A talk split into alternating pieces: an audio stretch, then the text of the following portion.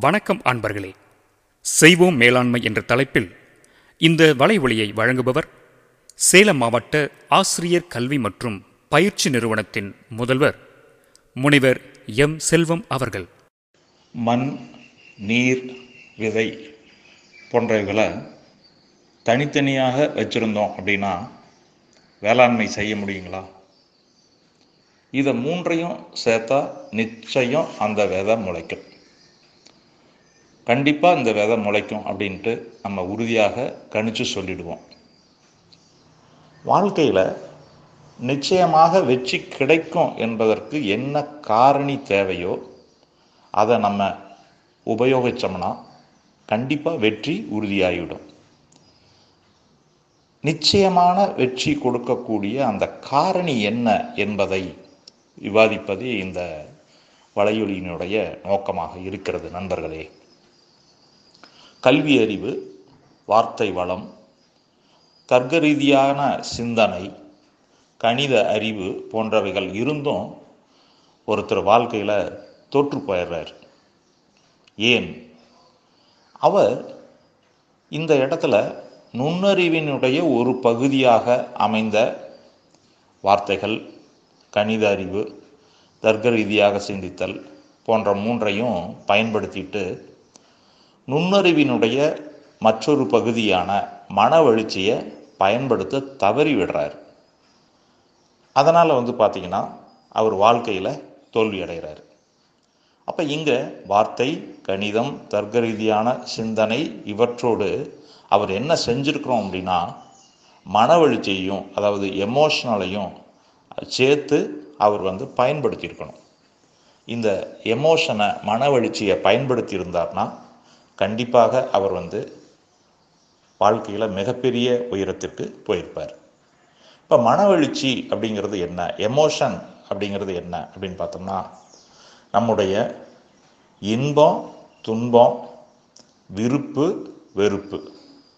இது நாளும் சேர்ந்த கலவை தான் மனவெழுச்சி இப்போ நமக்கு ஒரு பொருள் விருப்பப்படுறோம் கிடச்சிருது உடனே நமக்கு இன்பம். ஒரு பொருளை விருப்பப்படுறோம் கிடைக்கல அப்படின்னா துன்பம். அப்போ இன்பம் துன்பம் விருப்பு வெறுப்பு. கிடைக்குது கிடைக்கல அதுக்கு தகுந்த மாதிரி இன்பமோ துன்பமோ விருப்போ வெறுப்போ நமக்குள்ளே ஏற்படுது. அதுதான் நம்ம மனவெழுச்சி அப்படின்னு சொல்கிறோம் ஹார்வர்ட் ஸ்கூல் ஆஃப் எஜுகேஷனில் வேலை பார்த்த உளவியலாளர் ஹோவர்ட் கார்ட்னர் என்பவர் தன்னுடைய ஃப்ரேம்ஸ் ஆஃப் மைண்ட் என்ற புத்தகத்தில் நுண்ணறிவை ஏழு வகையாக பிரித்தார். வார்த்தை கணிதம் தர்க்கம் போன்றவைகள் கலைஞர்களுக்கும் கட்டிட பொறியாளர்களுக்கும் பயன்படுவைகளாகும் எனவும் இயக்க நுண்ணறிவு அதாவது கினஸ்தட்டிக் இன்டெலிஜென்ஸ் என்று சொல்வார்கள். இது வந்து பார்த்திங்கன்னா நடன கலை கலைஞர்களுக்கும் விளையாட்டு வீரர்களுக்கும் தேவைப்படுது எனவும் இசை நுண்ணறிவை வந்து இசை கலைஞர்களுக்கு தேவை அப்படின்னும் தன் நுண்ணறிவு அதாவது ஆங்கிலத்தில் பர்சனல் இன்டெலிஜென்ஸ் என்று சொல்வார்கள். மற்றும் பிறர் சார்ந்த நுண்ணறிவு இன்டர் பர்சனல் இன்டெலிஜென்ஸ் என்று சொல்வார்கள். இது ரெண்டும் தலைவர்களுக்கு தேவைப்படுவன என்று சொல்கிறார் ஏன்னா ஒரு தலைவருக்கு தன்னையும் பிறரையும் அரவணைத்து செல்ல கண்டிப்பாக அவருக்கு மனவெழுச்சி மிக மிக முக்கியமானதாக இருக்குது. மனவெழுச்சியையும் நுண்ணறிவையும் சேர்க்கும்போது அவை இரண்டும் நம்முடைய சிந்தனைகளுக்கு வழிகாட்டி நம்முடைய மதிப்பை அதிகரிக்க செய்து வாழ்க்கையில் வெற்றி பெற வழிவகுப்பனவாக இருக்கிறது. இது மட்டும் இல்லை அவை இரண்டும் நமக்குள்ள சுய விழிப்புணர்வு செல்ஃப் அவேர்னஸ் சுய கட்டுப்பாடு செல்ஃப் கண்ட்ரோல் பரிவு இரக்கம் மற்றவங்க சொல்கிறத கேட்கறது முரண்பாடுகளை களையிறது ஒத்துழைக்கிறது போன்றவைகளையும் வளர்த்தெடுக்கின்றன.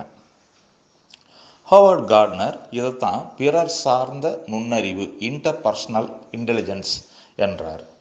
பிறர் சார்ந்த நுண்ணறிவு என்பது பிறரை அறியறது பிறரை ஊக்குவிக்கிறது பிறரை நம்மோடு ஒத்துழைக்க செய்கிறது போன்றவற்றை மேம்படுத்துது. சுயம் சார்ந்த நுண்ணறிவு அதாவது இன்ட்ரா பர்சனல் இன்டெலிஜென்ஸ் அப்படிங்கிறது. எது நல்லது எது கெட்டது என நமக்குள்ள சென்று ஆராய்ந்து நம்முடைய நடத்தைக்கு வழிகாட்டுவதாக அமையுது. மேலும் இது நம்முடைய சரியான எண்ணங்களையும் உணர்வுகளையும் மேலாண்மை செய்து தன்னைத்தானே ஊ ஊக்குவித்துக்கிறது மற்றவரின் உணர்வுகளை புரிஞ்சு கொள்வது அவர்களுடைய நிலையிலிருந்து நாம் அவருக்கு உதவுறது மற்றவர்களுக்கு வழிகாட்டுறது பிறருடனான உறவுகளை மேம்படுத்துறது போன்றவற்றை நமக்குள் செய்ய இந்த இன்ட்ரா பர்சனல் இன்டெலிஜென்ஸு உதவுது. அதற்கு அடுத்து பார்த்திங்கன்னா சுயம் சார்ந்த நுண்ணறிவையும் அதாவது இன்ட்ரா பர்சனல் இன்டெலிஜென்ஸையும் பிறர் சார்ந்த நுண்ணறிவும் இன்டர் பர்சனல் ரிலேஷன்ஷிப்பையும் சாரி இன்டெலிஜென்ஸையும் சேர்த்தோம்னா எமோஷ்னல் இன்டெலிஜென்ஸ் அதாவது மனவெழுச்சி நுண்ணறிவு தோன்றுகிறது கூட்டமாக வாழ்கிறது மனித இனம் அது வீடாகிலும் சரி நிறுவனமாகிலும் சரி ஊராகிலும் சரி நாடாகிலும் சரி. மனவெழுச்சி நுண்ணறிவை பயன்படுத்தினால் நம் வாழ்வில் எந்த இடத்திலும் எப்போதும் நிச்சயமான வெற்றிகளை குவிப்பது நிச்சயம். ஆக எமோஷ்னல் இன்டெலிஜென்ஸை யூஸ் பண்ணுங்கள் மனவெழுச்சி நுண்ணறிவே பெஸ்ட்டு மனவெழுச்சி இல்லாத நுண்ணறிவு வேஸ்ட் நன்றி அன்பர்களே. இதுவரை நீங்கள் கேட்டுக்கொண்டிருந்தது செய்வோம் மேலாண்மை. தொடர்ந்து காத்திருங்கள். அடுத்த வலை ஒளியில் சந்திப்போம். நன்றி.